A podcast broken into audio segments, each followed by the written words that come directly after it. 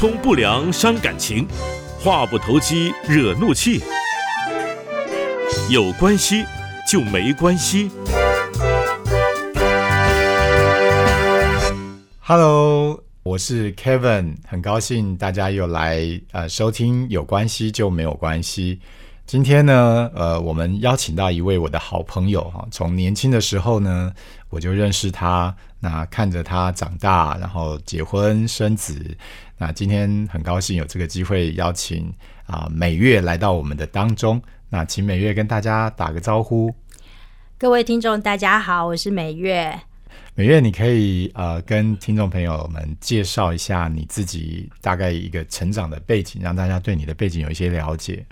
那我就简单介绍一下，呃，我的求学跟工作的背景。嗯，我是学农的，那我以前念的是职业学校松山工农的园艺科。园艺科毕业之后呢，我就考上嘉义农专的农业经营科，在那边念了两年的二专。二专毕业了之后呢，我就找了第一份工作，是一间花艺公司。那我去那边呃做了一天的工作之后呢，老板就跟我说：“你，我觉得你比较适合当总机小姐。”嗯，然后就是叫我不用再来上班了。他有说原因吗？为什么？呃，他没有说，那我也不敢问，哦那只是觉得可能这个工作不适合我。OK，之后呢，我又再继续的从报纸上面找工作，嗯然后后来找到了一个呃芝麻街美语。那我那时候去受训，大约一个礼拜之后，呃，公司就要我们去各个地方去推销英语录音带教材。嗯这也是我当初 interview 的时候我没有想到的事情。我以为去受训了之后就是在公司里面工作。嗯呃，我们之后去路上啊，或者是麦当劳啊，或者是火车站那边推广的时候，呃，有一天我就突然觉得我在这边跟人家推广这些录音带。可是我好像介绍上帝的福音，好像没有这么积极，然后我就觉得好像没有什么意义。那当天呢，我就打电话给我的同学，就是问问我同学有没有研究助理的工作。我打算就是找一个研究助理的工作，然后一边念书一边工作，准备考高普考。嗯如果说我顺利考上的话，我就可以好好的当公务员，嗯那我就可以在其他的时间好好的传福音。我的同学他竟然跟我讲说，哦，台大园艺系有一个我们嘉义农专的老师在那边念博士班，然后他目前需要一位小助理，然后就介绍我给那个老师。那后来呢，我一整年我就在台大的园艺系那边当了研究助理。那事实上，那个老师他有手边有很多的工作需要帮忙。我本来希望可以一边念书一边工作，然后准备高普考。可是后来也发现好像没有什么时间念书。但是老师对我很好，他就是让我在时间可以的状况之下，让我去那个农业推广系去旁听课程。嗯那有一次我去旁听课程，那我对于这个系里面所学的东西非常有兴趣。嗯那我去他们的图书馆，就是去看他们这个系都在念什么。那我就发现，哇，这个系念的很多的学科都是我很感兴趣的。那于是我有一个突然有一个感动，我觉得如果上帝可以让我呃念这个科系，我学了农业推广之后。也许我未来可以有机会，可以一边做农业推广工作，然后一边传福音。嗯那于是我就有了这样的一个感动，想要考这个系的转学考。因为当时其实我也知道，我有些同学正在准备考这个差大二的转学考，所以我就有去询问了这个同学的的相关准备考试的的一些问题。那之后呢，我就在要考试的时候，我老师放了我一个月的假，嗯呃，就让我可以好好读书。那我就利用那一个月，把这个要准备考农业推广的差大，主要念的科目好好做个准备。那后来考试就很很感恩的，就是就刚好吊车尾考上了。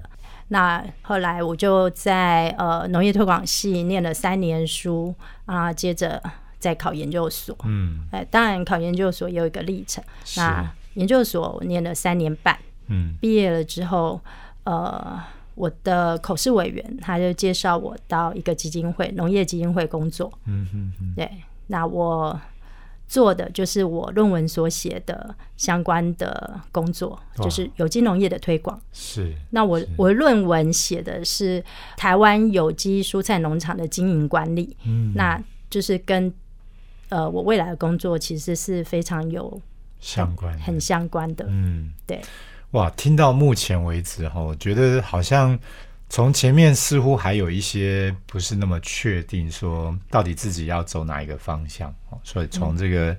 呃松山工农的园艺，然后考到了这个专科学校，然后出来开始工作。可是那时候其实受到那个挫折，被那个花卉公司的这个老板给你好像有一种软钉子吃了之后，你你你去走的那个推销的工作，好像跟跟你的专业没什么关系。可是你到后来又走回到这个农业推广，哎，也是在做推销，可是，在推销的东西却是你有兴趣的。嗯，哇，我觉得这真的是一个很听起来这样从一个事后去看这一条路哈，就是感觉上它不是一直线，它是一个弯弯曲曲、曲曲折折，但是似乎它有一个有一个目标，有个方向，似乎上帝在带领你在一个你有兴趣，然后也是他想要带领你的方向。嗯，那然后呢？后来你你就去把你的论文所写的这个东西，你就开始去在这个基金会里面去做这样的事情嘛？对，就是我在基金会这边工作所应用的很多的都是我大学研究所所学到的东西，嗯概念也好，方法也好，嗯对，就是等于把我研究所跟大学所学的东西给实际应用在我的工作里面。嗯那我在工作的过程当中，其实我也把这个视为我的一个职业。嗯其实我当下当时我是很期待我在做这份工作的时候，能够有机会也能够传福音。嗯但事实上，我在这份工作做了将近十年的时间当中，其实我是没有很多的机会去传福音的。嗯那一方面也是我后来进入了婚姻，进进入了家庭生活。那家庭跟工作两头忙的状况之下，其实不太有心思去想这个问题。嗯所以因为进入到婚姻家庭，所以就好像没有继续哈。就是没有自己的时间去去思考说我要怎么样传福音这件事。那每月你你提到说你第一份学校毕业的正式的工作是在基金会做农业推广嘛？那你当时主要在负责做些什么呢？呃，我做农业推广的工作是在一个农业基金会，嗯然后这个基金会就是是由我的一个口试委员，他在里面担任董事，他知道我毕业了，那也想要希望这个基金会可以做一些有机农业方面的推广工作，所以就很刚好在这个时间点，他就介绍我。帮我写个推荐函给这个基金会的董事长，那就让我可以在这里服务。所以我当时进去的，我的定位是被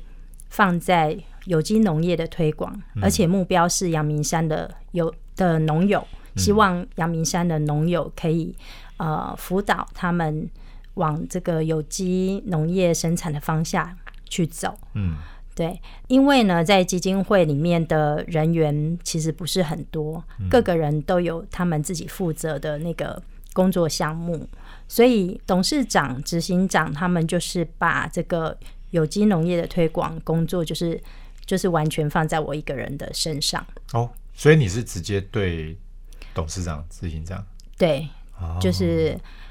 基本上是执行长，但是董事长他会做最后的一个计划的决策。嗯对，那我的职位叫做研究员。嗯啊，我们那时候进去的，只要是你研究所毕业你的职位就是研究员。嗯，我当时我就是以之前在硕士班学习研究方法的这种逻辑思维去看待我即将要执行的计划，要怎么样去规划我的计划内容。所以在有机农业的这个部分来讲，我是基金会里面最熟悉、也接触最多、也最具有这个专业能力的。所以其实虽然你你是学校刚毕业，但是在他们在要你做的这个这个议题这个领域里面，你你是比他们还要专业的，你比他们在这个议题上面，你你从学校在念。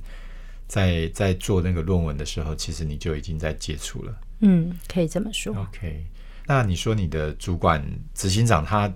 他怎么去带领你呢？他是你的主管，那他在跟你的互动上，他是用什么样的方式在领导带领你？呃，我们因为我们的执行长他也是算 part time 的，嗯对，他是呃台大的。一个教授，嗯，对，所以他平常也有学校的正职的工作，所以他通常会过来带我们的时候，都是需要开会的时候，嗯，那需要报告一下呃计划的内容跟成果的时候，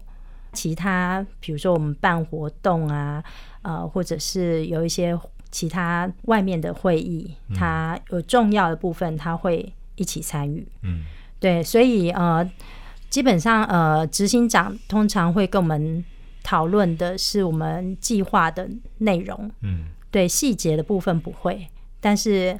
大致上的一个方向，只要是我们所规划的内容没有什么太大的问题，嗯，他都会呃授权让我们去执行，或者是去去做这个计划。所以你负责规划这个计划，你也要负责去执行这个计划。对，是自己去执行吗？还是你有还有其他的伙伴？呃，大部分都是自己去执行。嗯，那因为有时候办活动会需要人手。嗯，那需要人手的时候，我就会临时找临时人员。嗯，对，那在计划里面有编列这样的预算。嗯哼哼哼，所以你有某种程度也有像是那种 PM 的角色，就是你可能需要召集一些其他的人员来跟你 co work。嗯，对。所以你等于有当过这种呃小主管的这种角色啦。嗯，好，那你自己觉得在第一份这样的工作里面，觉得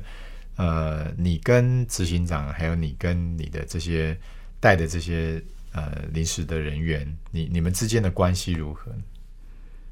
嗯，基本上执行长大部分都是充分授权嘛，嗯，其他的可以是说我是可以自由发挥的，嗯，对。那临时人员跟我之间的关系呢，就是呃，因为我请的可能都是非专业的，就是他可能想要借这个机会来学一些。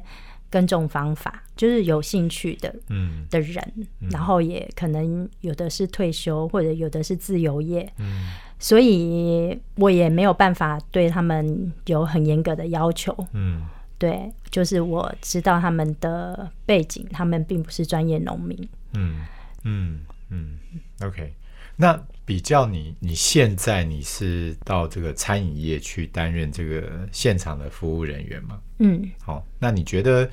呃，你你现在目前在餐饮业，你跟你的主管，啊，或者是你的主管跟其他的部署之间，你觉得跟以前你在农农业推广那个时候的工作有什么不同吗？嗯，因为现在的这个主管，他的角色就是说，他需要达到公司的经营效益，嗯，然后也要维持那个服务的品质，嗯。呃，加上呢，我们要给客人的服务，如果是有一些超过他们来消费的价值的部分，嗯，是需要得到主管的许可，嗯哼，以至于就是说有很多我们在执行的过程当中是需要先得到主管的同意，嗯，那在部署的关系上，这个上下级的关系就是会显得比较分明一点，嗯。对。所以听起来有两个很大的不同啊，一个是主管他的领导的模式里面，嗯，前面那个是比较采取授权的，嗯，好，就是把真真正怎么去执行，怎么去做这些交给你，好，那他只要那个结果可以达到就好了。好，但是这个在餐饮这边听起来，他就是什么事情都要找他，都要问他，对不对？他不太会呃把那个权决定的权就就直接给你们啊，所以变成说他会常常需要介入到你们的执行里面去。嗯，那那你自己在比较这两个不同的这样的一个互动方式，你觉得呃你自己的心得如何呢？你觉得在扮演一个呃，比较基层的员工、基层的人员，啊，这样子跟主管之间的关系，你觉得这两个给你的一个实际的体会，你你有什么样的心得吗？嗯，其实我的态度都是一样的，嗯。因为我就是很清楚我的角色是什么，嗯。对，所以即便是现在的这个主管，他的年龄比我小至少十岁嗯。以上，对我一样是把他当做主管，嗯。就是我一定要是该尊重的，我一样都是会尊重。嗯哼。那再加上，毕竟餐饮业它并不是我以前所学的专业，对，所以我自己也知道，说我来到这个地方，其实我是伸手，对、嗯。我是陌生的，嗯。那很多东西是我需要重新开始学习的，是，所以我并不会很在意，就是我的主管他用一个上司的角色对我说话，或者是要我做这个做那个，是一种指使的方式，所以我对于这个角色上面的认定，我自己是很清楚，嗯。我也不会觉得说我好像就是没有被尊重。OK，嗯，所以听起来是因为你自己有一个蛮好的态度，然后也能够去做这样的调试，因为这是一个你不熟悉的领域，所以你愿意归零，重新去呃学习，然后也一样，不管他年龄比你小，你还是把他就是他是你的主管，嗯，所以。听起来，呃，不会因为产业特性的不同，不会因为这个主管的领导方式的不同而影响到你跟他之间。那那我比较好奇的是，美月，那其他的人呢？其他的，嗯，呃，跟你一样是基层的，那嗯对于这样的一跟你是会跟你一样吗？还是有不同的这个状况发生？嗯，其他的同事可能在就是呃，主管没有处理好一些事情的状况之下呢，可能就是会在背后骂脏话、啊，然后就把一些事情随便弄一弄，就是、就是就是不是很认真的在做事啊。嗯哼哼哼，OK，所以有可能呃，不但没有达到那个主管他希望能够去指正的一些，就是这些员工能够受教，那反而是产生他们心里面很多的一些负面的情绪，嗯然后也会可能会影响到。他们做的那个事情的品质然后也破坏了他们之间的关系。嗯，就是比较是维持一个表面上的关系。好，今天听完美月跟我们分享她的一个啊、学习成长的历程，然后到她后来在不同的一个工作产业的这样的经验，哈，我我我我非常能够感受说，呃，其实我们每一个人大概都会有一个自我探索，在我们的呃生涯，在我们的职涯的一个发展的过程当中。那我觉得像美月她一开始念的，她可能呃也还不是那么清楚，说他要怎么去把它用出来。也许他在选择一开始的方向，他也还在探索当中。那他一开始的那个不顺遂啊，呃，反倒现在事后看起来，让他有机会再去做进一步的这个学习，然后真正找到了说，诶，他真的有那个热忱，有那个使命，想要去做的那个工作的类型啊，所以他呃后来把他的这个农业推广的这样的一个论文，就真的能够在他的工作上去把它执行出来。那那当然，我觉得会让我们大家都很羡慕的是，就是他在那样的一个工作的单位里面，他的主管也是采取一个授权的方式，哈，就是呃，让每月他可以把他所规划的东西，然后就让他自己可以去带领一些呃其他的伙伴，然后一起把它执行出来。那我我觉得，当一个学校刚毕业没多久，然后就能够被主管这样的信任授权，哈，其实这个真的是我相信对所有的人来讲都是一个非常大的。这种支持跟鼓励，哈，所以我我在猜每月在那段时间里面，他的工作他自己乐在工作，他自己对于他的工作的一个产出，应该也都会是蛮满意的。那相对于他在后来转换到这个餐饮业的时候，我想，当然餐饮业的工作形态，它是一个常常在一个很很。尖峰的时间必须要很迅速的去满足客户的需要，但其实主管的领导风格，好领导的方式也会影响到他的部署怎么去呃承接这样的任务，怎么去产出这样的结果。那最